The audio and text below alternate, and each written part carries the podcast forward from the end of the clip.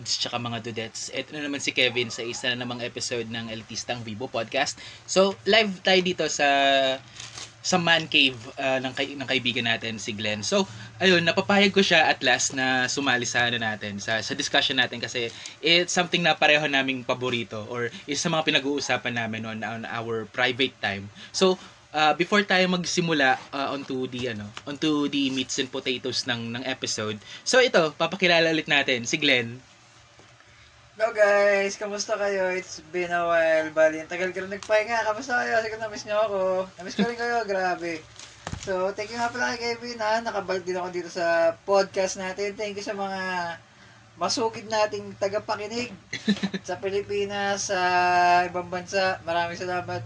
Kundi dahil sa inyo, hindi kami magpapatuloy. Thank you, thank you, thank you, thank you. Ay, grabe. Ang haba nun. So, so yun. Uh, so, before tayo magsimula, konting, konting updates lang. So, ito yung second na, yun, narating na natin yung 20s. Oh my God. para, para nagsisimula pa lang tayo ng, ano, ng, simula pa lang tayo ng August last year. Tapos, yun, medyo naging busy nga lang. Tapos, ito, no, mula nung ano talaga, mula nung nagkaroon ulit ako ng second wind. Ito yung second wind ko. So, tinuloy-tuloy ko na yung pag-upload. Then, yun, uh, nakikipag-reach out na rin ako sa ibang podcasters. So, uh, so look forward for for future collabs uh, with with other podcasters. So, hindi ko pa masasabi kung sino yung mga napapayag ko na makigulo sa atin or kung saan ako tatambay na or makikigulo na podcast but uh, sooner or later uh, maririnig niyo ako sa ibang podcast at maririnig niyo yung ano maririnig niyo yung boses ko sa sa, sa iba't ibang podcast so uh, yun bago tayo mapunta doon sa sa main topic ng episode na to, uh, this is yung segment, uh, segment na tinatawag nating uh, hype or hayop. So basically, ito yung mga bagay na, na nakapagpa-hype sa atin uh, for the past few uh, for the past few days uh, kahit sa fandom na nakasali tayo. So Glenn, um, anong news sa fandom yung parang pinakaano ka na hype ka ngayon or na-excite ka? Fandom ay may you mean sa ano lang ba to sa episode natin today or in general yung in general parang ano yung narinig mong balita this week na na-hype ka this week ah uh, kasi this past few weeks sa mga listeners nga pala natin ang ginagawa ko nga pala ngayon most of the time talaga nagbi-build lang ako ng Gunpla. So, nagtatrabaho. Uy. Kasi, um, 29 years old na ngayon, guys. So, I'm reaching my 30th year na rin of existence. So, parang nagpaplano na rin ako mag-settle. Pero, I'm planning to settle na rin. Pero hindi ibig sabihin settle, gusto ko na mag-settle agad. So, ang ginagawa ko lang sa fandom, na nanonood lang ako yung mga na, mga available sa platforms natin for YouTube kasi halos lahat nandiyan eh. Yung content ng Chuburaya for Ultraman, Oo. for Gridman, yung live action, yung original, yung mga Kamen Rider series, pwede mo na mapanood sa, ano ba yung channel nila? Yeah, yung Toei Tokusatsu channel. Toei Tokusatsu, tapos yung One Piece official channel, meron din silang official channel sa YouTube. Tapos, sobrang updated ako sa ano ngayon guys, sa wrestling, yung uh-huh. All Elite Wrestling, AEW, sobrang uh-huh. follower talaga nila ako. Kasi, ultimo kahit podcast nila, pinapakinggan ko eh. Ay, nice. Oo, oh, grabe, sobrang diehard fan talaga ako ng wrestling ngayon. Ang tagal din, tagal ka rin hindi nanood ng sports entertainment mula nung 2000s pa. Nung Attitude Era nung ano, oh, kasagsagan ng Attitude yun. Oo, grabe kasi high school ko yun. Pas, gusto, gusto ko talaga yun. Hindi ako nagsasama manood sa mga palabas yun. Hindi naman dahil sa wala kami ginagawa. Talaga na-entertain ako as a kid or as a viewer din. Pero ngayon, siguro yung mga sinusubaybayan ko, yung mga nababalitaan ko sa fandom, um, ayun lang, parang patuloy lang nagbabasa ng manga. Yung Tokyo Revengers, yung Record of Ragnarok. Uy. Yan, mga pinapanood ko. Tapos yung mga anime series din, yung isa sa mga favorite ko anime series, yung bumalik na yung Restaurant from Another World. Ay, season 2 na ba? Oo, uh, Isekai Shouko season 2 na siya. Pero sobrang, nice. ano ko siya, guilty pleasure ko siya na anime.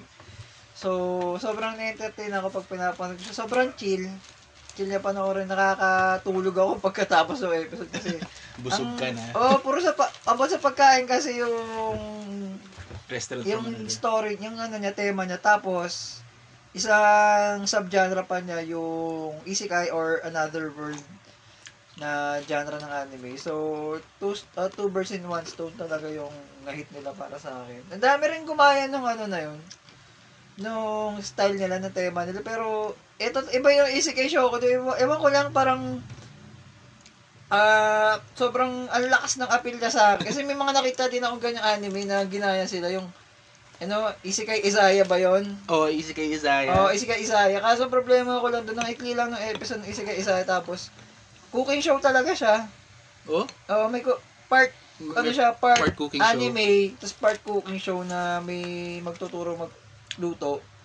So, yun, yun lang guys. Yun lang yung mga ano ko. Kahit wala akong masyadong paramdam, sobrang busy ko lang talaga ngayon. Bukod sa, ano, Mm. bukod sa work, personal life din talaga kasi tumatanda na tayo, kailangan mag-prepare. Hindi pwedeng i-ignore natin yung responsibilities Totoo, totoo. Oo. So, yun, thank you, thank you sa sa update sa sa buhay-buhay, uh, Glenn. And ako, yun, alam niyo naman, um, nag-work pa rin ako on site. So, bumabiyahe pa rin ako, nagko-commute from Tuesdays to Saturdays. And, good news, uh, so, may nag-volunteer na onto getting the split off. So, tuloy-tuloy yung Sunday, Mondays off. So, makakapag-record and upload ako on on Sundays. So, goods tayo sa mga ganon. And yun, makakapag, ano, yun nga, kaya makakapag-collab din ako. Ano ba yung off mo before? Ganon pa rin. Hindi, ano nga yung off mo before? Sunday, Sandman? Sunday, Monday. Tapos parang itong December, Ah, magbabago. mag-off ka lang para dun sa para may vo- may kailangan may mag-volunteer para makuha may off na yun. Um, Ah. So- ay back office nga pala kasi kayo. oh, back office kami. Nga pala, no. And medyo maluwag naman sila sa leave. So, ah, dahil nga, yun, Cosplay Matsuri is returning ah, December 28 to 30. Naka-file na yung leave ko for those days. So, sana matuloy yung Cosplay Matsuri para... Makana guys. tayo. Supportahan natin yung mga event, mga convention kasi ang tagal, ang tagal din nila nagpahinga, ang tagal nilang walang income. So, well, hindi naman tayo makakapunta o makakabili ng ticket. At least yung mag-comment, mag-share, mag-like lang tayo sa mga page.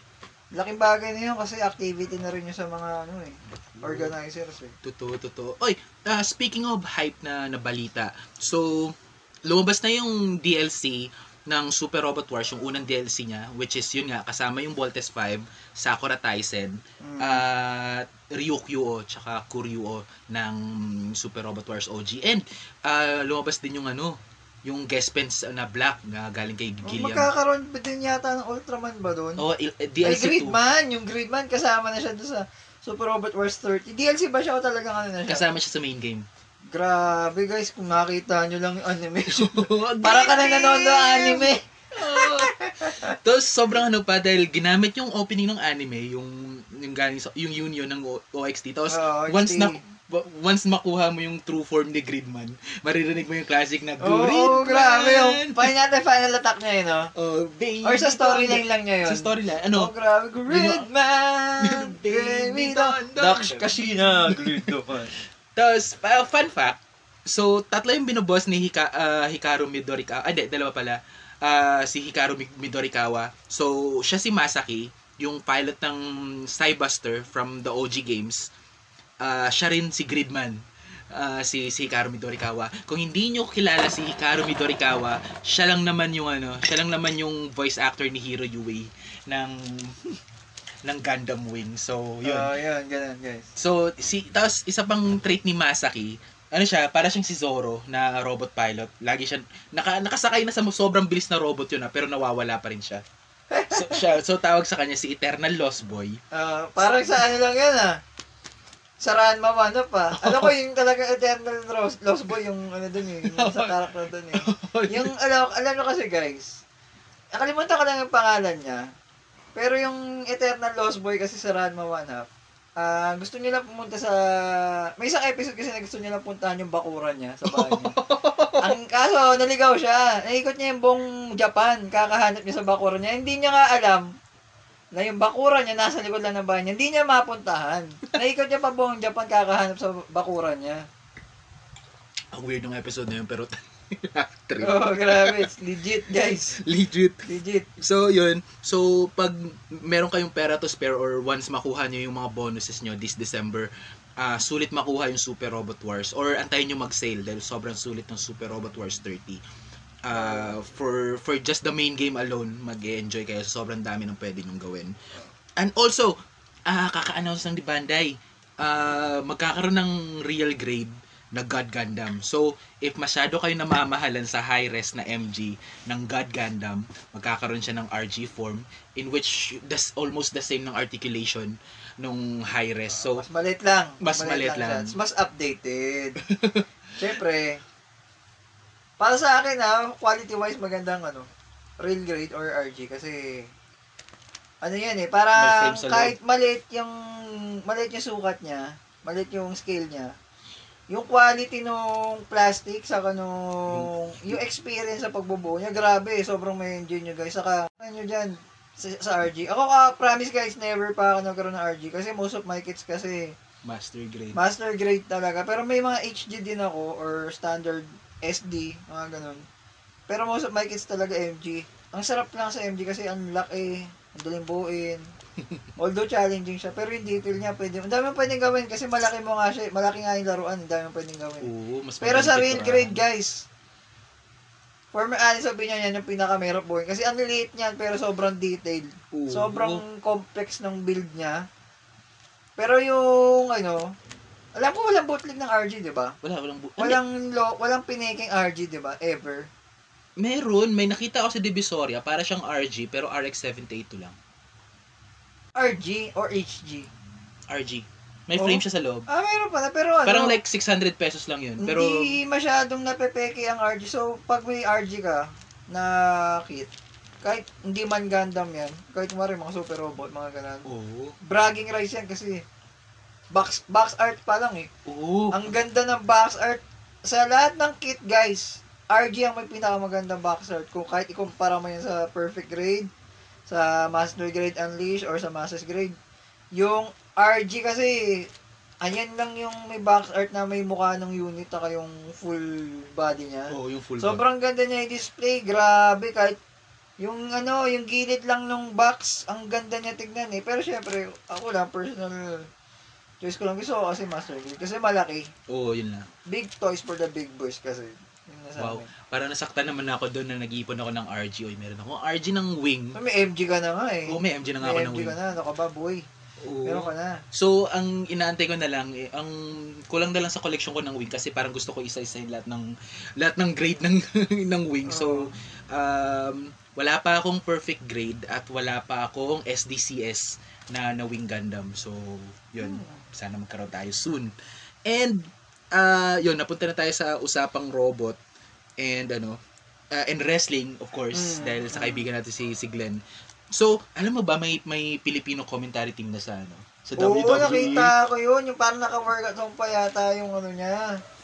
Yung setup niya, yung picture niya, parang commentary Oh, niya. si si Stancy, ano siya, nagtatrabaho siya sa radio, nakalimutan ko lang kung anong station yon. And podcaster din siya, so kung gusto niyo makarinig ng Filipino podcast ah, about wrestling, ah yun, follow niyo yung Wrestling Wrestling podcast dahil nag-host din si Stancy doon. Tapos kasama niya si Car-? Carlo Pamintuan yata, tsaka siya.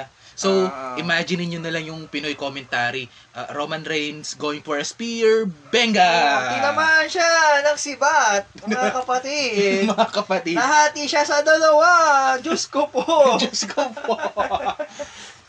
so, yun. So, ang spear po na yan ay hatid po sa inyo ng Bostik. Ito ang ating kadikit. So, oh, Oh, uh, that yan. Superman punch is brought to you by Cobra. Tunay na lakas. Tunay na lakas. Grabe. So, ganun. So, yun. So, magsisimula na silang mag-commentary uh, starting Survivor Series. Ang Survivor Series sa summer pa. Oh, so, may bulong-bulungan din na parang magluluto na sila ng feud between The Rock tsaka Roman Reigns. Kahit na... Eh, Kaya, um, ako guys, personally ah, fan talaga ako ni Tarak. Fan din ako ni Roman Reigns nung The Shield pa siya. Pero yung, hindi ko masabing fan ako nung tribal ship siya ngayon kasi hindi ko nasubaybayan eh. Ang pangit kasi ng ang pangit talaga ng wrestling, nung product ng wrestling mula nung nag-pandemic. nagkaroon ng COVID kasi Wala yung tao. walang tao, walang fans. Tapos, um, syempre yung wrestling kasi kailangan din ng ah Crowd ambience saka ng crowd reaction din eh. Kasi part ng show yan eh. Ang show, ang wrestling kasi guys, isa siyang palabas.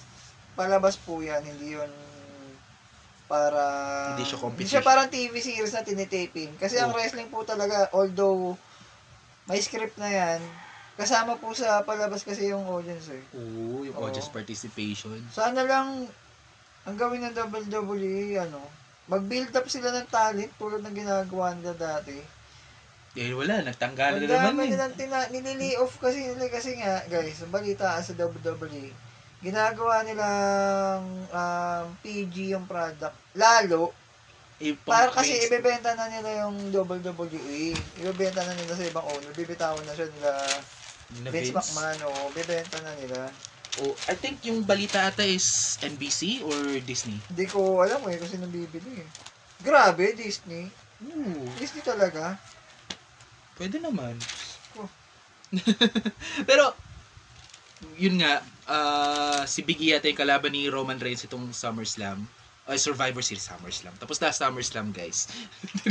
Two months ago yung SummerSlam. Sorry na. Um, so, yun. Yun yung mga balita natin sa, sa, sa, sa mundo ng fandom. So, eto na. Eto na yung pinakaantay natin. Ang meats and potatoes ng, ng episode na to. So, uh, one of the longest, hindi naman longest running kasi mas mahaba pa rin yung Doraemon and Sasai-chan.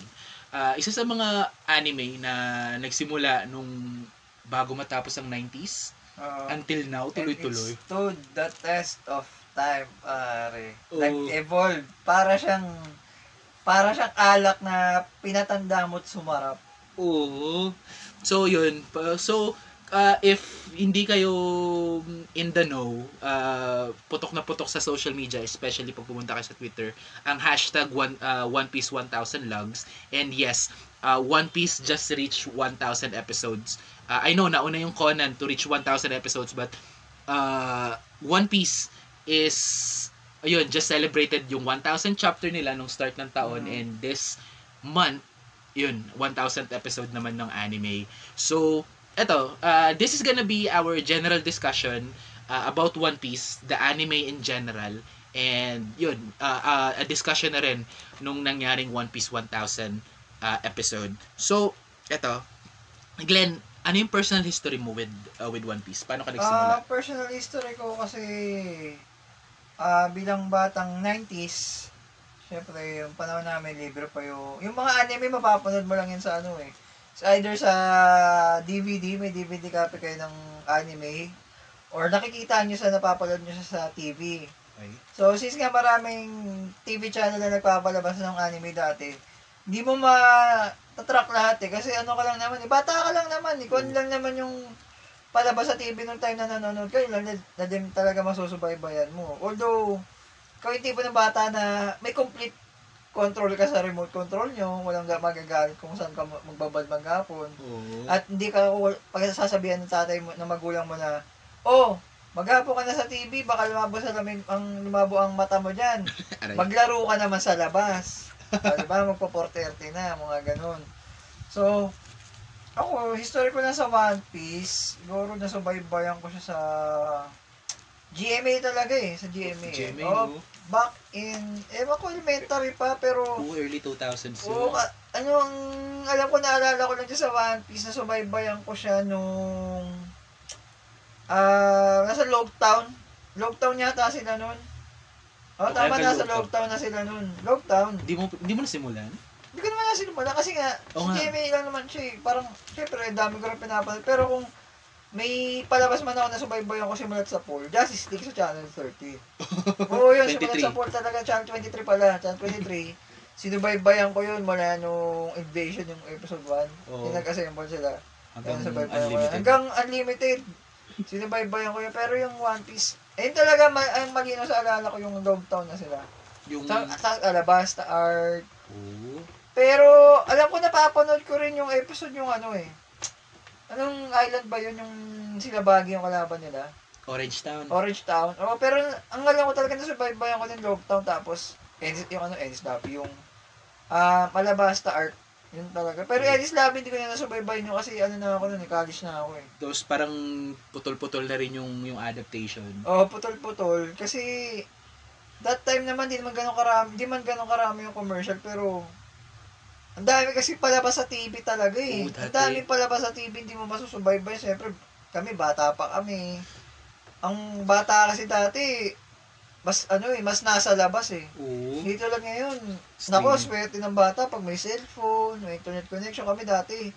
Kahit sabihin mo may com shop, mas naubos yung oras namin kakalaro sa labas eh. Oo. Di ba? Totoo. Oo. Ah, so, yun, sa akin, nag-start ako with with One Piece. Parang nagsimula ako Baratier na. Ah, Barat ER. Oo, Baratier na. So, ano yun, parang nagsi-channel surf pa ako noon. Kasi parang 9.30 yata ng umagang One Piece. Oo. ah, early Oo, 2000. umaga yan. Umaga yung mga anime. Oo. Yung ginawa na nilang umaga yung anime, wala na masyadong anime sa hapon sa GMA. Oo. So, yun, nag-channel surf ako kasi like ang palabas yata sa channel 2 nun. Ah, basta, ah, ETV pa yun, yung, yung channel 2. Tapos, yun, lipat-lipat akong channel. Tapos, nasaktuhan ko, pagdating ko ng channel 7, narinig ko yun, ano yung opening, yung ah, wealth, power, Oo. ah, fame, wait, Ah, wealth, power, yung ano, ah, yung Japanese, intro, yung intro, Japanese yung intro. Tsaka guys, kaya lagi namin sinasabi ng anime napapanood namin umaga kasi yung time slot kasi ng mga anime, sineset nila yan yung oras na bago pumasok ang bata Oo. or after pumasok ng umuwi ng bata galing sa eskwelahan. So, it's either in the morning or in the afternoon. O mga 5, 4 p.m. Onwards. Ganyan yung time slot ng mga anime kasi sakto may bata na yan sa bahay eh. Oo. Wala na sa eskwelahan yung mga bata. Mga alas 8 ng umaga, bago Oo. pumasok ng school. Oo, tama. Yun. So yun, narinig yun. Oh, yung ano, wala talaga akong naiintindihan. So kahit yung ano, yung tinit, kahit yung may subtitle, hindi ko naintindihan yung subtitle dahil di na, parang tamad pa ako magbasa nun. Pero Oo. yung music, yung yung intensity ng boses na ano, Ah. ni Roger, parang, uy, ang ganda nito ah. Tapos yun, narinig ko yung opening song, alam mo naman, um, I became fans of anime once I, parang, once na narinig ko yung opening song, Oo. Ba- ganun, ganun ako eh. Kaya ako nagustuhan yung Mazinger Z. Kaya ako nagustuhan yung Voltes 5. Once narinig ko yung song, pag nahook ako dun sa song, mahook na ako sa show. Oo, parang kahit di ka may LSS eh, basta isang beses mo na mapakakinggan. Uy, yung ganda. Oo. Bakit na may parang slam dunk, kahit hanggang ngayon, pinapalabas pa rin sa GMA, di ba? Kasi, marinig mo lang yung ano eh. Ten, ten, ten, Oo, ten, yung ten, opening lang ten. ng slam dunk, kahit madaan ka sa mga Oo. terminal ng tricycle. Uy, slam dunk na po. Oo. kumpulan na tao niyan, nunod na tao niyan. Totoo. So yun, yun yung pinaka nostalgic sa akin with with with One Piece. Tapos ano, ang weird, na, na-weirdhan pa nga ako sa drawing nun. Kasi sobrang cartoony ng drawing niya. Oh, tsaka payat. Tsaka payat. Payat, ang karakter. Tapos ang, ang weird ng ano, ang, ang weird ng proportions ng mga katawan niya. saka guys, sa totoo lang pangit ang drawing ng One Piece. Iba nga early drawings. De, How dare you? Hindi, teka lang, teka lang, teka lang. Para sa akin pangit kasi sa dami ng bata, ah, ano to ha, point of view ko ng bata ako ha. Sa dami ng pinapanood ko noon. Sa bagay, ano Ah, nga kasabay nun? Grabe ang Naruto? kasabay niyan, Naruto.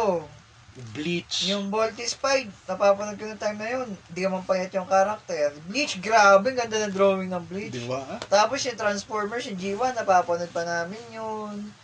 Yung, ano ba yun, yung Magic Knight, Ray Earth. Kasi yun naman, may, maintindihan ko payat kasi, Sojo. hindi, ah, hindi, hindi ko pa alam yung term niya. Parang, babae kasi. O sa bagay. Babae yung... Clamp. Oo. Di ba? hindi, hindi mo kalam. Parang yung point of view mo nga ng bata ka. Oo.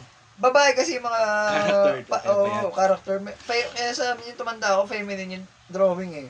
Tapos yung ano, yung, ay Dragon Ball. Sa Dragon Ball, wala ka makitang, ano eh, Pangit. payatot talaga eh. Parang Oo. grant lang or goods lang yung payatot. Yung diba? Yun nga, payatot. parang yung point ko lang, kaya ko lang sinasabing pangit. Nung bata ako ah, bata ako guys ah, pangit kasi payat talaga, payat pa talaga sila nun eh. Oo. Parang ang Totoy Nene pa sila, Nami, sila Luffy. Oo. Pero,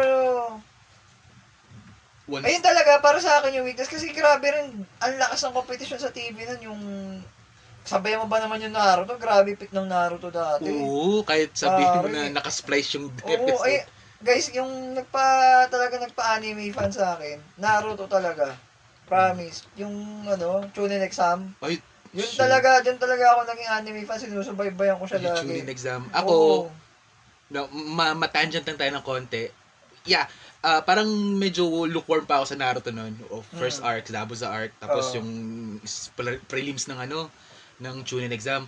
Tapos pagdating ng yung yung yung preliminary tournament, Rock Lee versus Gara. Oo, grabe. grabe animation yan. Doon nag doon talaga nag-pick yung Naruto. ano, Naruto sa akin. Oo, Biglang, oy puta, hindi lang pala ano to. 8 gates, 8 gates, no? Uso pa yung mga hand signs pa, no? Oo, yung mga hand Uso, signs. uso pa yung hand signs nun. Sabi, kasi, Eh, yung mga character sa Naruto, bago sila makagawa ng isang jutsu, mag-hand sign sila. And then tumagal din Naruto, parang superpowers na lang nila yung mga ano eh. Nawala yung essence ng Oo, nawala yung marks, strategy. Eh. Puchat na yan, yung mga strategy, yung parang, alam niyo yun yung parang approach ng Hunter x Hunter, yung may nag-iisip na sila bago magano, bago gumawa ng galaw. Ganon yung Naruto dati, kaya ang ganda ng Naruto eh. Tapos biglang Biglang, talk no jutsu. nagka-clash na lang sila, tapos biglang may jutsu-jutsu na lang. Bihira ka na makakita na nag-jujutsu. ng, ng hand signs. Tapos parang nawala na yung strategy. Kung sino yung makakapag-execute ng mas complicated na jutsu. Parang ganun. Oo, naalala ko nga dati, sabi ko, uy, yung lakas ni Gaara, hindi siya nagsasay, naangat niya lang yung kamay niyo. Oo, ganun lang siya, umaangat yung buhangin, no? tuntua ako ng bata ako. Wow, lakas oh. Tapos yun, hanggang sa lahat sila, ganun na. Nag-aangat Oo, na ng putya na kamay. yan. Na, na, naalala ko nung time na yun, galit na galit ang fans sa kanya kasi wala siyang ano, parang walang effort sa kanya kay Gaara kasi lakas niya. Pero ko yung mga karakter sa paligid niya, lahat nag-hand sign, Oo. nag-strategy. Sa'yo, nakatayo lang siya eh. Oo. Oo, pero siyempre, mabalik na sa One Piece. Yun nga, guys, point ko lang talaga. Kaya napangitan ako sa art artwork niya. Artwork. Oo, yun nga, cartooning drawing nga. ni- na. One Piece. Kasi payat niya, payat niya. Oo, Saka cartoon. yung color, yung pag-handle nila ng production One Piece, hindi naman ganun kakulay compared sa... Oo, totoo. So, so yun. Hindi, totoo talaga yan, guys. Guys, guys, ganun talaga. Medyo yun. Ayun nga, maraming naging problema yung, yung Walang anime HD adaptation. nung panahon namin. Walang HD. Walang HD, 4 by 3 lang ang scale lang palabas. parang yun nga yung naging ano nun, naging detrimental into having One Piece na parang mag-peak or parang natagalan yung One Piece to to peak. Kasi yun nga, yung anime adaptation, ah, medyo cheap kasi si Toei at times. So, Oo, oo. Hindi, saka marami rin talagang Oo. tsaka maraming property. competition. Maraming IP si Toy na minamarket nila nung time na yun. Totoo. Pero yun nga, so One Piece, pero the manga is good. The anime uh, at times, hindi oh, at times parang nai-enhance na yung experience yung oh, en- oo. experience mo for the story. So, uh, to highlight those enhancements uh, to to the One Piece story, uh, ano yung favorite moments mo Sa, sa One Piece? ano yun, isa the lang? Isa. the 1,000 Moments episodes. is, o plural. moments. Sige. Moments. Balikan Eh, tayo. parang remarkable lang sa akin. Oh, remarkable lang sa'yo. Para sa, dami kasi. Yung mga, Ang yung nasa tagal ano lang, sige, ang dami ko rin pagpipilian kasi. Pero para sa akin, yung pinaka talagang... yung top 3 na... Hindi ko siya matanggal sa top 3 ko. Oo. Kasi, di, badi, pwede mong pagdebatihan yung top 1 sa top 2 eh. Oo. As a personal choice. Pero hindi ko matanggal sa top 3 yung naglaban si Yusuf sa si Luffy. Nung True. ano, about ka about sa kung anong gagawin nila sa Going Merry. Totoo. Grabe guys, sabi ko sa inyo, si Yusuf kasi siya yung considered na pinakamahina mahina Oo, sa crew eh. Or saka part pa siya ng ano, weakling trio. Totoo. So, nangyari kasi nung art na yun sa Ennis Lobby, um, sobrang damage Water na ni... 7. Water 7. Water oh, Water 7. Ennis Lobby yung ano na yun, di ba? yung, yung arc, ay yung, saga. lugar- Oo. yung what, yung sa nangyari kasi sirang-sira na si Going Merrick sa Oh, ba- journey nila. Kasi ang dami na, galing na sila Skypiea eh. Oo. Tapos nung journey pa lang nila sa Skypiea, nung bumagsak si Mary, grabe, doon nagsimula yung talagang grabe yung damage nila. Bukod pa sa mga sirang nagagawa nila, pa nag-aaway-aaway sila sa Oo, sa- sa bangka. Si Mary kasi hindi siya ano guys eh. Hindi siya pang long hindi siya pang, distance. mal, pang matagalang barko eh. Parang ano lang siya. Pang, alam ko regalo lang siya kay Kaya, di ba? Oo, regalo. Si Mary, di ba? Regalo lang siya na binigay lang na barko. So si Mary kasi binigay lang siya ni Yusuf. Ay, kay Yusuf ni Kaya. Oo, parang... Kasi wala silang barko. Oo. Oo, wala silang barko talaga, guys. Yung na-recruit nila si Yusuf. Tapos, ah, yung nasira si Going Mary. Kaya gusto gusto ko nung ano yon nung part na yon Naglaban kasi si Usopp sa si Luffy. Although alam naman natin hindi mananalo talaga si Usopp Oo. kay Luffy. Pero, Pero guys, grabe, Oh, pinakita niya yung guts niya nag-hope. talaga doon. dahil nag-hope ako nun, sabi ko, ay, di, wala Underdog laban. talaga siya, Tayo, underdog. hindi, dahil na, isang, isang suntok na ni Luffy to, pero tayo na, Hindi nga Isang buong makasatok si episode. Luffy eh. Hindi nga makalapis si Luffy sa kanya eh. Diba? Grabe, pinahirapan talaga siya. Pero kahit di naman mananalo si Usopp, makita niyo yung ano eh, yung tension nila dun sa... oh, yung Guys, part- sa kayo makakita, nag-aaway yung mga main character dahil lang sa isang barko. Oo. Ba, di lang, hindi ko siya nilalang. oo. Kasi part siya ng crew eh. Part siya ng crew. ng crew, yung si Goki, si Mary eh. Mary. Oo. So, ewan ko na lang, panoorin nyo na. Naiyak talaga ako noon, ng time Oo. na yun. Kasi ano na ako noon eh. College na yata ako noon. College na pa tayo noon. Pinapalabas yung wala seminar. Hindi, high school High pa. school. Hindi. High Fourth year high school ako nun eh. O, pa, pa college Pa-college na. na, nga. Pa-college na nga. Grabe guys, sabi sa inyo. Alam ko yun yung consider na pinakamagandang art ng One Piece. No, no, nung Yung panahon. Yung bago mag-time skip. Hindi kasi nabi, nab, lahat naman na napapanood natin ngayon, built up na yun eh. Oo. Pero yung Water 7, Wala, wala. all in all, grabe pare. Ganda talaga Oo, Oh, Water yung ginawa. 7. Dami So, binigay. Ayun, yun sa'yo, Luffy versus Usopp. Oo. Sa akin, uh, Farewell to Mary. Grabe ka naman. Oo. Oh. Umiyak talaga ako. Dyan. ako? Kahit panoorin ko sa YouTube yun, naiiyak ako eh. Dala, Mary! Eh, alam nyo guys, paano ko rin yan eh, parang guilty pleasure ko. Pag nasa stress ako, feeling ko mababurnout na ako. Oo. Yung kailangan ko maglabas sa frustration ko, labas yung lahat emotion, pero at the same time, di mo magawa, di mo alam kung paano alam gaga, paano mo ilalabas. Ang naiisip ko, manood ako ng isang palabas, tapos may iyak ako. Papanoorin ko yan, yung, ano, yung... Grabe. Iyak na ako. yung ano, yung pagpapaalam nila kay Mary kasi Yun talaga eh. Tapos to think na... doon mo lang makakonsider na crew member siya. Oo. Na sentient siya eh. Na- Sentient si Mary eh. Oo. Di ba parang ano sabi nun, yung may buhay yung ano, May soul yung barko. may soul yung barko. Oo. Hindi na Tapos, siya bar- basta material, ma- ano, material na bagay na barko lang. Kasi pag, ang tagal mo na pinapanood yung palabas, ang tagal na lang nila kasama yung barko. Pagdating sa part na, kasi kailan siya magpapaalam, dun yung malalaman na buhay pala siya. Oo, de. Tapos, Na may buhay yung, hindi naman parang buhay na gumagalaw, hindi siya parang poltergeist na gumagalaw.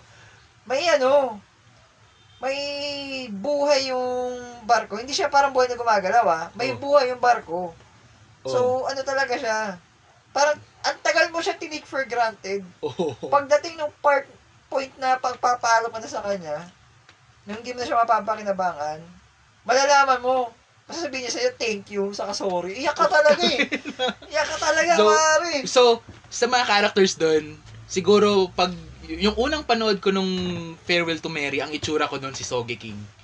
Oo, ganun yung itsura ko nung iyak ko. guys, yung ano ah, inarin niyo sa amin, gulat na gulat kami ngayon about sa revelation kay Gold Mary. Oo. Pag nakita niyo yung reaction ng mga karakter, ganun na ganun din yung Oo, ganun Gulat na gulat din sila nga, nag-iyakan nga rin sila eh. Hindi rin nila alam na ganun si Mary eh. Oo. Grabe guys, ilan to. Kasi yung mga characters na yan, yung One Piece guys, kasama na namin tumatanda yan eh. Oo. Diba, minsan nababanggit namin, college na kami, elementary pa kami. Oo. Grabe sa journey talaga guys ah, kasi saka makita ng anime na habang tumatagal lalo siyang gumaganda. Oo. May Diba? intricacies, tapos yung mal yung parang tinake for granted mo itong episode na to, biglang mapo-brought up Oo, itong episode oo, na to. grabe.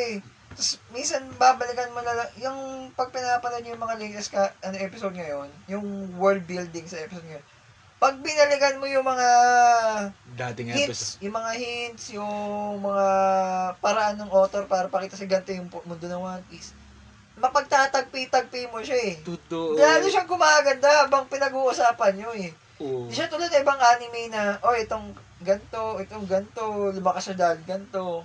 Di ba parang ano lang, cliche na? Oh, cliche. Yung One Piece kasi, dipas na, may lumipas, lumi- lumipas na yung ganitong nangyari. Pag binalikan mo, ay, o nga pala, there's more to it pa kasi. Oo. Ang dami pa palang na-reveal no, na hindi natin nakikita. Oo. Tapos, ang ano pa nga nun, ang, kinag, ang kagandahan with One Piece, kasi, parang, di ba, most of the animes, yung main character, siya yung nag-change ng mundo. Uh, or the, the anime itself, nagre-revolve siya dun sa... Oo, dun sa character. Para kung nandun lang yung character, dun lang Oo, may mangyari. kikil siya, Pa, no? Kogoro Mori. Oo, di ba mga ganun. Eh, One Piece, yung yung mundo, uh, the world happens, andon or wala dun si Luffy. Oh, tsaka guys, ano, real time siya kare. Di porke nandun lang yung na subaybay lang natin yung story nila Luffy, side nila Luffy. At the same time, ang nangyay- may nangyayari din sa ibang Part side ng- mundo, Oo. ng mundo ng One Piece. So, ang ganda niya, guys.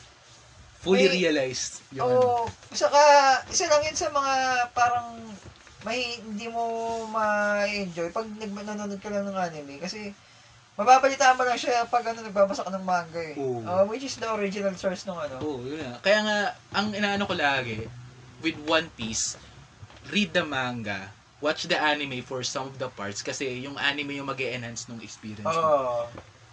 Oo. So, Parang ano na lang yan, parang cherry on top na lang cherry on top. eh. So, yun nga, kasi nga, yun, may music, may, may voice acting, and yun, speaking of music, voice acting, and the like, one of the moments na, yun, hindi talaga siya mawawala sa ano ko, sa memory ko when it comes to One Piece, or yun yung parang pinakamadalas ko ikwento na favorite moment ko, nothing happens.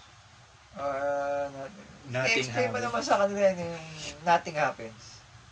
Parang wala, wala kang dapat yun, nothing happens, nung ano na yun, Hindi, joke lang. So, ah Thriller Bark, parang final final part ng Thriller Bark, ah Thriller Bark is somewhat of a mediocre na ano, Arc. na arc. Oo. Ma- parang from the start, the middle, and the climax, parang, eh, okay, parang regular na arc siya. Tapos biglang, nag-peak siya nung huli ng arc. Patapos na yung arc, doon siya nag-peak. Oo. Kasi, da, ah lilaban nila si Moria, ah eh, si Chibukay siya, Warlord of the Sea. Oo. So, sobrang exhausted nila lahat kasi halos lahat sila lumaban kay, Mo- kay Moria. Oo. Eh, pagkatalo kay Moria, dumating si Kuma. Ni isa pang Warlord of the Sea na Warlord din. dumating. Oh, Warlords pa lang yung malalakas na na, na pinapakita, pinapakilala guys ah. Oo. So, imagine, napanood mo yung buong arc na yun, sa isang warlord, hirap na hirap na sila. Hirap na sila. May dumating pa na isa. Oo. So, yun. Sobrang, ano yun, Tas- sobrang intense. Kung babalik, babalikan din natin kay Crocodile pa lang hirap na sila eh. Oo. 'Di ba? Crocodile pa lang si ilang natalo pa nga si Luffy noon Oo, eh. 'Di muntik ba? pa Nag, nag two rounds pa nga sila eh. Oo, muntik pa mamatay si Muntik Luffy. pa nun. mamatay si Luffy noon. Nag second round lang sila nang naalaman na niya yung kailangan niya. Oo. Crocodile, kailangan niya mag-recover. Pero ito, another warlord na naman, si... Si. Gecko Moria. Oo, Gecko Moria. Oh, grabe, mas complex yung ano niya eh. Yung power mas niya. complex yung power niya. Tapos, home court advantage kasi island niya yung Thriller Oo. Bark eh. Oo. Moving island yan guys eh. Oo. Tapos may dumating pa, pangatlo si, Kum, si, Si Ku- Kuma. O hindi rin nila alam kung ano, kung gaano kalakas. diba? Isa pa nga lang, hirap na sila eh.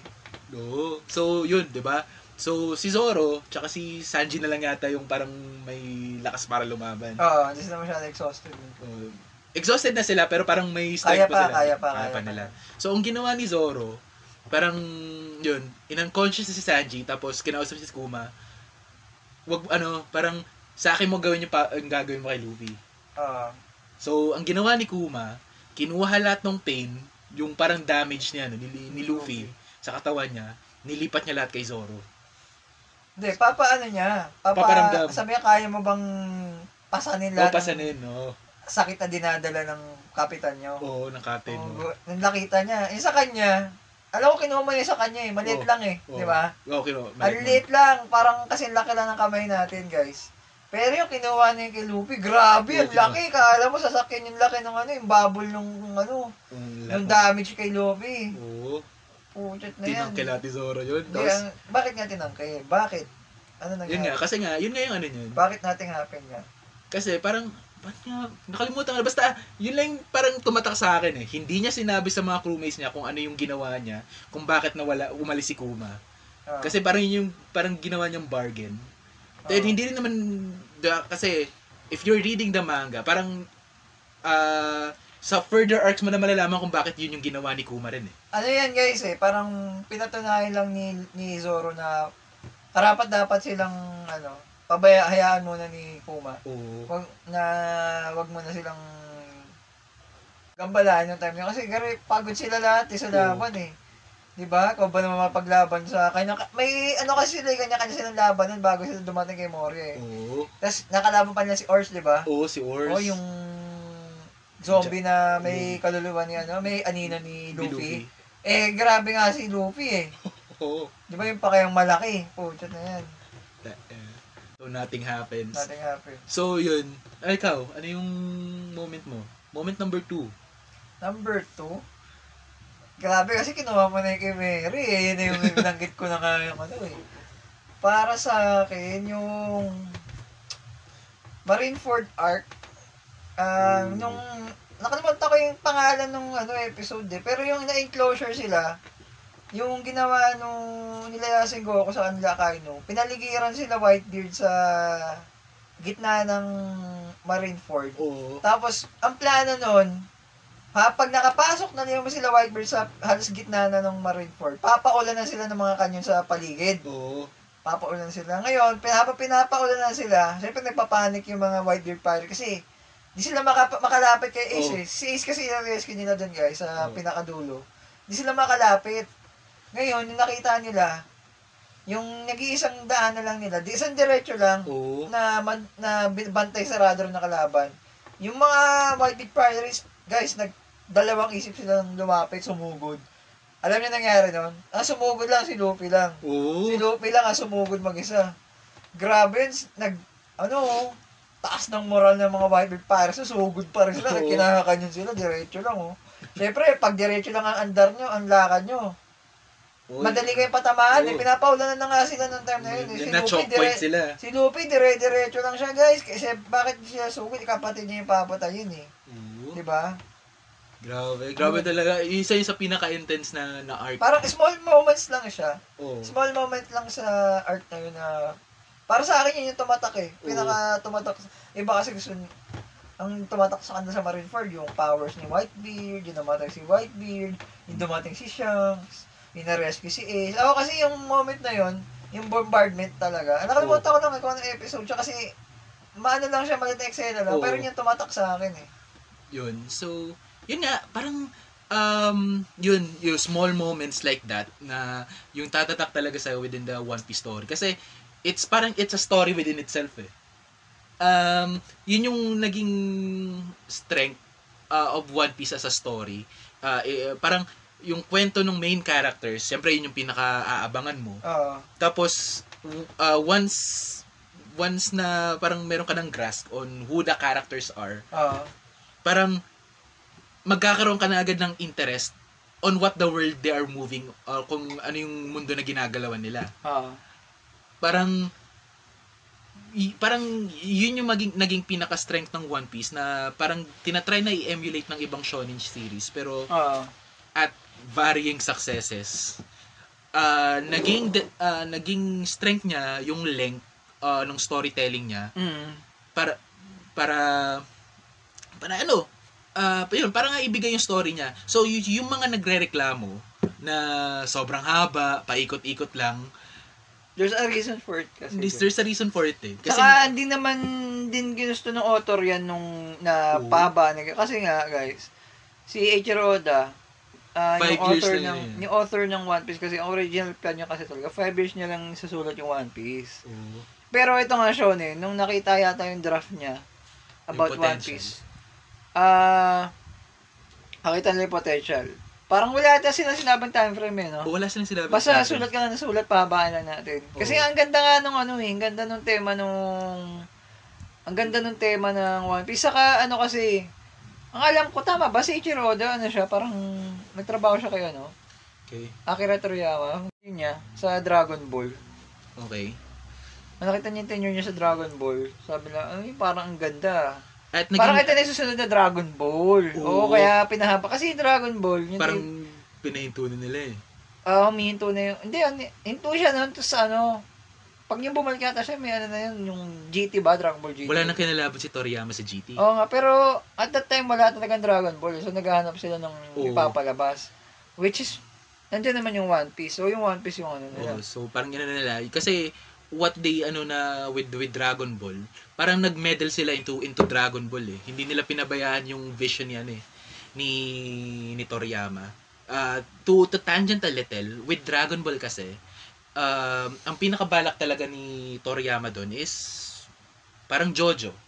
Ah, ah, adventure yung Kid Goku. ah, Nag full on shonen sila pagdating ng adult Goku, tapos Gohan. Ga parang gagawin nilang ah, superhero or ba- pa- something. para ang by chronicle by chapter yung ano niya. Oo. Oh, may part-part. So imagine, Dragon Ball Z, Diamond is Unbreakable. Ganun. Joke lang. Ako, pag nakita niyo title ng mga movie niyan, ewan ko na lang. yun, yun, na yun. Um, parang puro before time skip tayo nagbigay ng moments. Sa sa post time skip, ano yung moments mo? Post, di ba, after yun? Uh, after ng Marineford? Marineford, after nung, eh, parang mga ganun, after ng After- Fisherman. Oh, Ah, hindi. ay, nang sa Baudi. oh, tapos After na siya Baudi, di ba? Oh, after ng Shabaudi. After ng Marineford nga. Oo nga. After Marin, oh, tama. Ah, grabe, ang dami. Kasi nag-build up na eh. Um, sige, mag, Para... Isa lang, isang moment lang. Hindi naman. Parang ganun din yung ginawa natin. Kasi karamihan ng binigay natin, puro before time skip eh. Post time skip, ano yung mga moments mo? Sige, magsa-start na ako. Oh, sige, ikaw muna. Um, ano to? Yung blood transfusion ni Luffy, tsaka ni, ano, ni Jinbei. Oo. Parang, ano kasi, with, with Fishman Island, parang, ano siya eh, para siyang, para siyang part 2 ng sa Baudi. hindi, para siyang, oh, para siyang part 2 ng Fishman. Ng Arlong Park. Oo. So, di ba, pinakita sa Arlong Park Arlong kung Park, gaano oh. ka-prejudice yung racism Oo. ng Fishman to humans. Ah. Tapos pagdating natin ng ano, pagdating natin ng Fishman Island, malalaman natin kung ano talaga yung ano, Bakit yung, sila ganun? oh, ang racism talaga is from humans Oo. to, to fishmen. Oh, yung history ng racism talaga sa Fishman. Tama. Sa fishman tsaka humans. So, parang yung part na yun, parang nag-significant siya na it's with the newer hindi, oh yun, it's within a, co- uh, a combination ng tul- tulungan between the old and the new generation. Oo, tama. Kasi Jinbei is galing na siya sa lumang ano eh, makalumang Oh, generation. eh. matandang Fishman na siya eh. eh si Luffy, parang ang ano ni Luffy is Young blood lang young blend na siya. Young So, parang napaka ano, yung yung metaphor nung nung scene na yun. Mm. na we can move past the racism. Oo. So, me- medyo naging deep ako, I do apologize. Pero parang yun yung naging pinaka ano ko, ah, pinaka memorable sa akin kasi parang doon natin na ano na One Piece is not just a shonen story. Oo. It's a, a story of a world na parang sa atin, na parang magtuturo sa atin na we're more than this na nangyayari sa mundo natin. Oo. It's on us na baguhin yung sistema or baguhin Ah. yung pananaw natin sa isa't isa. So, yun parang naging ano sa akin yun, naging yun, tumatak talaga siya sa isip ko kasi from a shonen story or from a shonen jump na dapat puro action, Oo. puro puro action, puro power scaling. Oda manages or yun, Oda manages or the the anime manages to give this scene uh, justice. Oo. Parang yun yung naging ano sa akin, naging pinaka moment Tama. sa akin with, with Maganda One yun. Piece. Maganda yun. Maraming ganyang moment sa One Piece kasi hindi ang One Piece kasi hindi niya gina-glorify yung ano eh. Yung lakas ng isang character, parang yung ano lang, yung journey nila bago ma-achieve yung Dreams. yung success sa ganito. Wari, bago nila ma-liberate yung Alabasta, yung Dressrosa, Oo. yung ano ba yung sumunod? Yung Wano. Wano. Di ba? Pagtagal, Wano. Ano eh, yung journey, hindi lang, hindi mo talaga titignan kung sino mas malakas siya, mananalo. Di ba? Or sino bida sila mananalo. Palaging may struggle, palaging may, ano eh, Either palaging may kasamang, struggles. may, may ano yan eh, may growth Oo. sa character, saka sa readers din eh. Saka sa story, saka sa world building. Ako siguro yung moment ko after post time skip yung ano, pang hazard. After ng yung patapos na ng pang hazard, doon na nila nakita si ano, si Do Flamingo, Oo. yung time na nag pra, nagplano na sila kung paano sila Liberate yung ano. o hindi, paano sila mag-approach sa mga ah for emperors, Oo. yun yung pupursue nila. Kasi, sa pang-hazard guys, dun yung makikita yung moment na nabago niya yung meta or yung style ng storytelling ng storytelling ng One Piece. Kasi sa One Piece, kada island kasi magkakasama sila eh. Hmm. Diba kompleto yung crew? O nadadagdagan sila, nababawasan sila.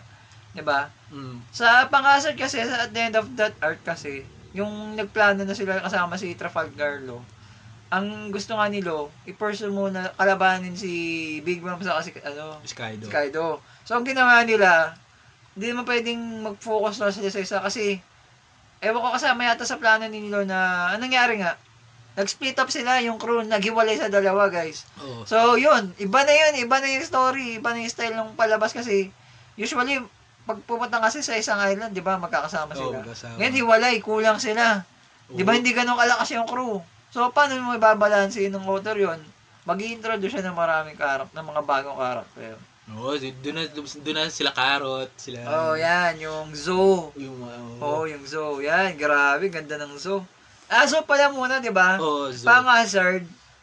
oh, pang hazard, Zo. Tapos, Dress Rosa? Dr- Hindi. Pang-hazard, Dress Rosa. Zo. Zo. Tapos Wano. Wano. Oo, grabe. Uy, yun, yun, yun nga. Nag-iba nga sila ng approach with, uh, within the narrative. Kasi, yun nga, may ibang crew members na ginawa na yung ibang mission. Hindi, ano, Dress Rosa, Zo, Wano. wa, hindi, Ay, ano wala? Whole cake, whole cake, Whole cake, island whole cake muna. pala. Whole Sorry, cake sorry. tapos wano. Kasi nga, sorry, sorry, Big Mom, nga- sorry. Kasi nga guys, ano eh, kasi nga nagkulang nga sila eh, naghiwalay nga, nag-split nga sa dalawa yung crew eh. Yan. So, yun. Yun nga, yun, moments. Ah, so ito, dito na tayo. One Piece 1000. Kakapanood ko lang siya, eh, like, almost an hour ago. Si Glenn, parang kaninang umaga pa napanood. Ah, so, um, ito, uh, main discussions natin. Um, the opening was fire. Ginamit nila ulit yung VR Oo.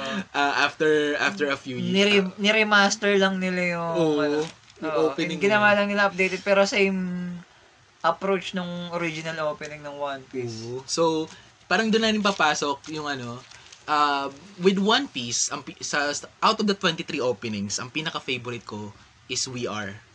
Hindi lang dahil siya yung pinakauna, kundi parang uh, in an essence, na-capture na-capture yung ng VR. pinaka-essence ng One Piece eh, yung adventure, yung The Great Pirate Age, yung opening pa lang, no? Oo, yung opening Diba? pa lang. Alam mo na kung ano yung story. Oo. Pag pinag mo yung VR kasi, ayun na yung pinaka One Piece eh. Oo. Ma-introduce ka na talaga sa One Piece eh. Oo. Dito na ibang opening parang for that arc lang eh. Oh, no? for that arc. Pero yung One Piece in general, pag pinad mo, buong ano eh, buong story ng Buong One Piece. story eh. ang VR. Oo, VR. Parang, parang ano eh, parang halos lahat ng songs na si, sino to?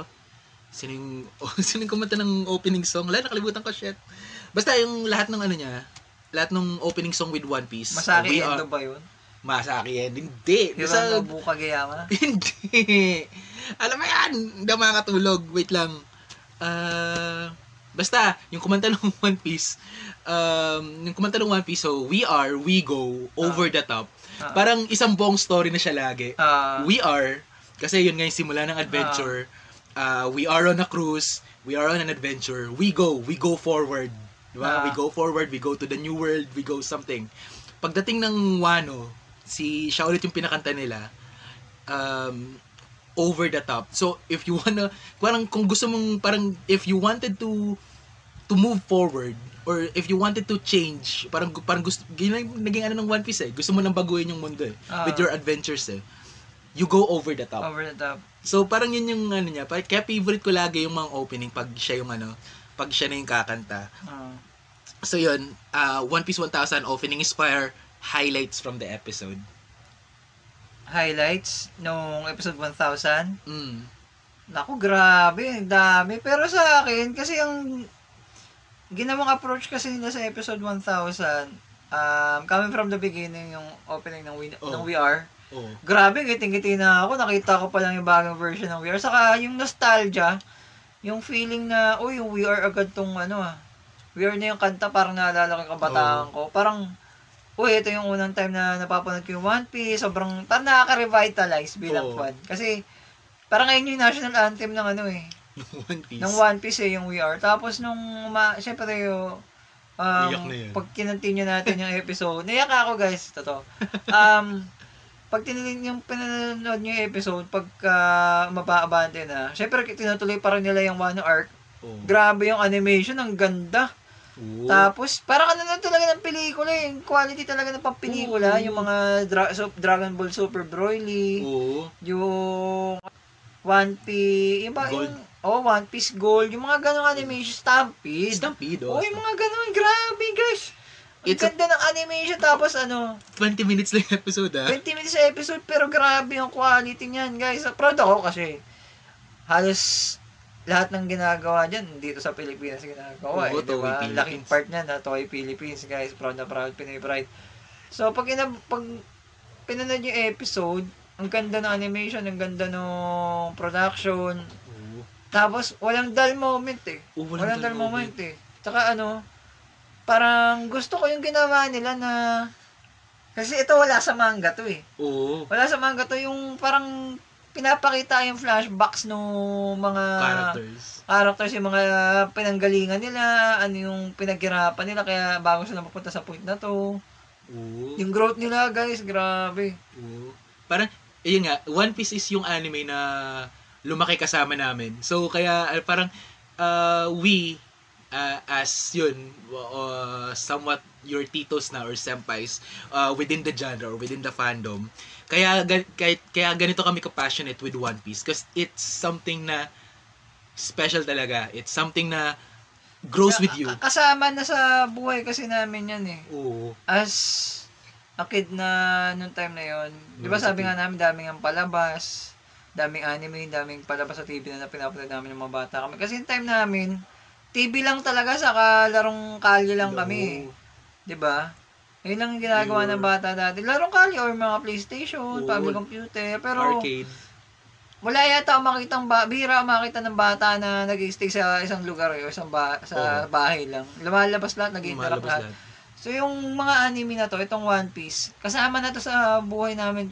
Kung yung sa mga Pinoy, karamihan sa atin nanonood ng Itbulaga, yung mga Oo. ganun. Kami, kami din, ng mga bata, yung mga palabas na to kasi, pati na ng buhay namin yan eh. O pinag-uusapan sa school. Oo, pinag- oo, pinag-uusapan sa school yan. Pagpasok mo sa school, pag-uusapan, paglabas mo, makikita kami nagbebenta ng mga poster, Oo. mga card, Oo. di ba? Kahit saka pumunta, kalat na kalat siya eh. Oo. Di ba? I know, naging, naging sikat yung Naruto sa atin. Ah, naging sikat yung Bleach sa atin. May mga nakakausap ako about, about Bleach sa school din Oo. noon. Pero One Piece is yung parang naging pinaka-consistent sa natin. One Piece hindi siya nawala Oo, kasi hindi siya- natapos ang Naruto. Hindi, kasi ano natapos eh. ang Bleach. ang ganda kasi sa One Piece kahit nire-rerun siya sa TV ano eh, dali, ang dali niyang Sundan. mapukaw yung mga nanonood Oo. eh. Ang, ano lang niya, ang down earth lang kasi niya napalabas. Dito lang, hindi ko naman binabash. Parang yung Naruto kasi sa Bleach.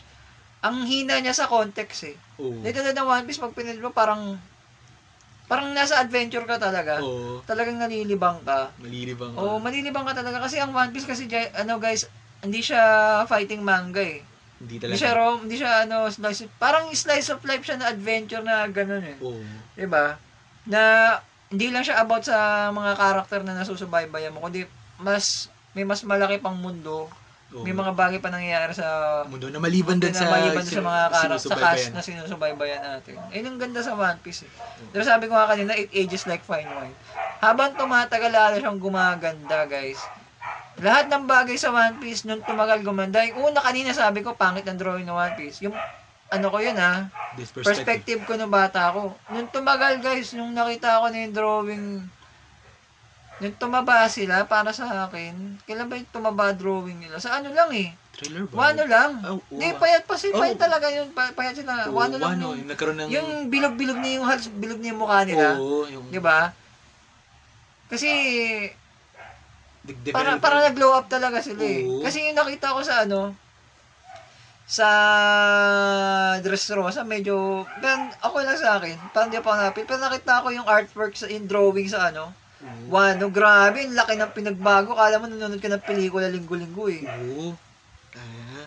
so, yun. So, yun. Pasadahan ko lang din yung mga naging favorite ko kasi makapanood ko lang. So, ah, as a mecha fan, ah, Frankie, Frankie being the cyber, ano, ano, yung, yung combination with General Frankie. Tapos yung sinabi niya yung Yate Yaruse, Ah. nag, nag-fanboyism talaga ako dito kasi, you know naman, Kazuki Yao Ah. is a prominent na na voice actor na nag-voice din into into other animes, especially mecha animes. So if uh, if you know Gundam Double Z, if you know your Gundams, you'll know Frankie is a Gundam pilot. So siya si Judao ng Gundam Double Z. And uh, he's also uh, Shinobu Fujiwara ng ah ng Dankuga. And yung catchphrase niya before combining sa sa Dankuga is Yate Yaruze. So nung sinabi niya yun, talagang nag-fan with shit! He knows! May ano, oh, may, may callback sa mga dati Callback sa dati niyang role eh. So, dati niyang role. So, sobrang natuwa talaga ako doon.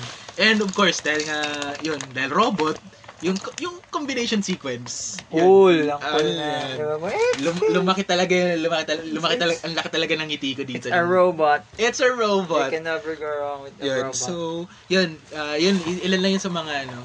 And of course, yung paggamit nila ng ano, ah, nung flashbacks, parang, ang nangyari nga, parang, episode 1000 is something na ah, pwede mong panoorin kahit wala ka masyadong alam or parang nahinto ka onto onto watching One Oo. Piece. So, Tsaka, meron din silang in-upload sa YouTube, guys, na video nung wa, ano, to One celebrate uh, to Or celebrate the 1000th episode of One Piece yung 1 second from 1000 episodes. oh, Oo. Share namin yan sa Facebook page dito, dun sa Facebook page namin. Makikita niyo na. Ah, so yun. Ah, so yun, episode 1000 is an amazing episode. Kung hindi ko hindi nyo pa napapanood, panoorin nyo na. And final thoughts. Um eto, final thoughts natin into this episode. Uh, One Piece is an amazing show. Um, yes, it has pacing issues. Yes, masyado na siyang matagal. Mm. Yes, um, it's been yeah, it's been going for a long time. Hindi siya tulad na yung uh, nung Kimetsu no, no, no Yaiba or yung Attack on Titan, but or Hero Academia. or Hero Academia. But those stories kasi ang focus nila is on the characters itself, Ah, uh, nung struggles nila. One Piece is a fully realized world. oo, Uh, the world moves kahit wala yung characters doon. Ah. So, kahit parang kahit sinong character doon, pag sinabi ni Oda na yung bagong character ang susundan na natin si Lo, go! so, Oo, parang ganun. Literal, parang, ano guys eh, parang nauna yung lore or yung history ng mundo bago yung characters eh. Oo. Ayun yung ganda. Parang Lord of the Rings nga. Ganyan. Oo. So, yun nga. So, if if hindi nyo pa, hindi kayo nako-convince into, into watching One Piece, watch One Piece. Uh, huwag kayong magmadali. Because the fun of watching, reading One Piece is watching, reading it on your on your own time. So, Kahit di nyo sunod, tuloy-tuloy yung panood, pagbabasa, parang, ano naman eh, ah meron naman tayong mga guide yan, Wikipedia, or may mga legal websites naman para panoorin nyo by ARC yung mga ah, episodes ng One Piece, kung saan nyo naiwan, o kung saan nyo gusto uh, bisitahin ulit yung mga episode para may enlighten kayo. Pero ang ganda dyan guys, dahil sa social media, marami ng Oo. source or fan base na pwede nyong Oo. maka-interact. Wala yung mga YouTube, sa YouTube comments, Oo. sa mga forums, sa mga Oo. Facebook groups. Marami dyan. Ah. Maraming fan ng One Piece. Marami kayong makakausap about dyan para ma- Rogers immerse. Base. Di ba? Oo, ma-immerse kayo sa Ro- Rogers Base. experience. Um, sino ba bang nag ano, ng One Piece content? Library of Ohara. Grand Line Review. Grand Line Reviews. Uh, Ang Elitistang Weibo, yan. Mga idol ko yan. Idol yan.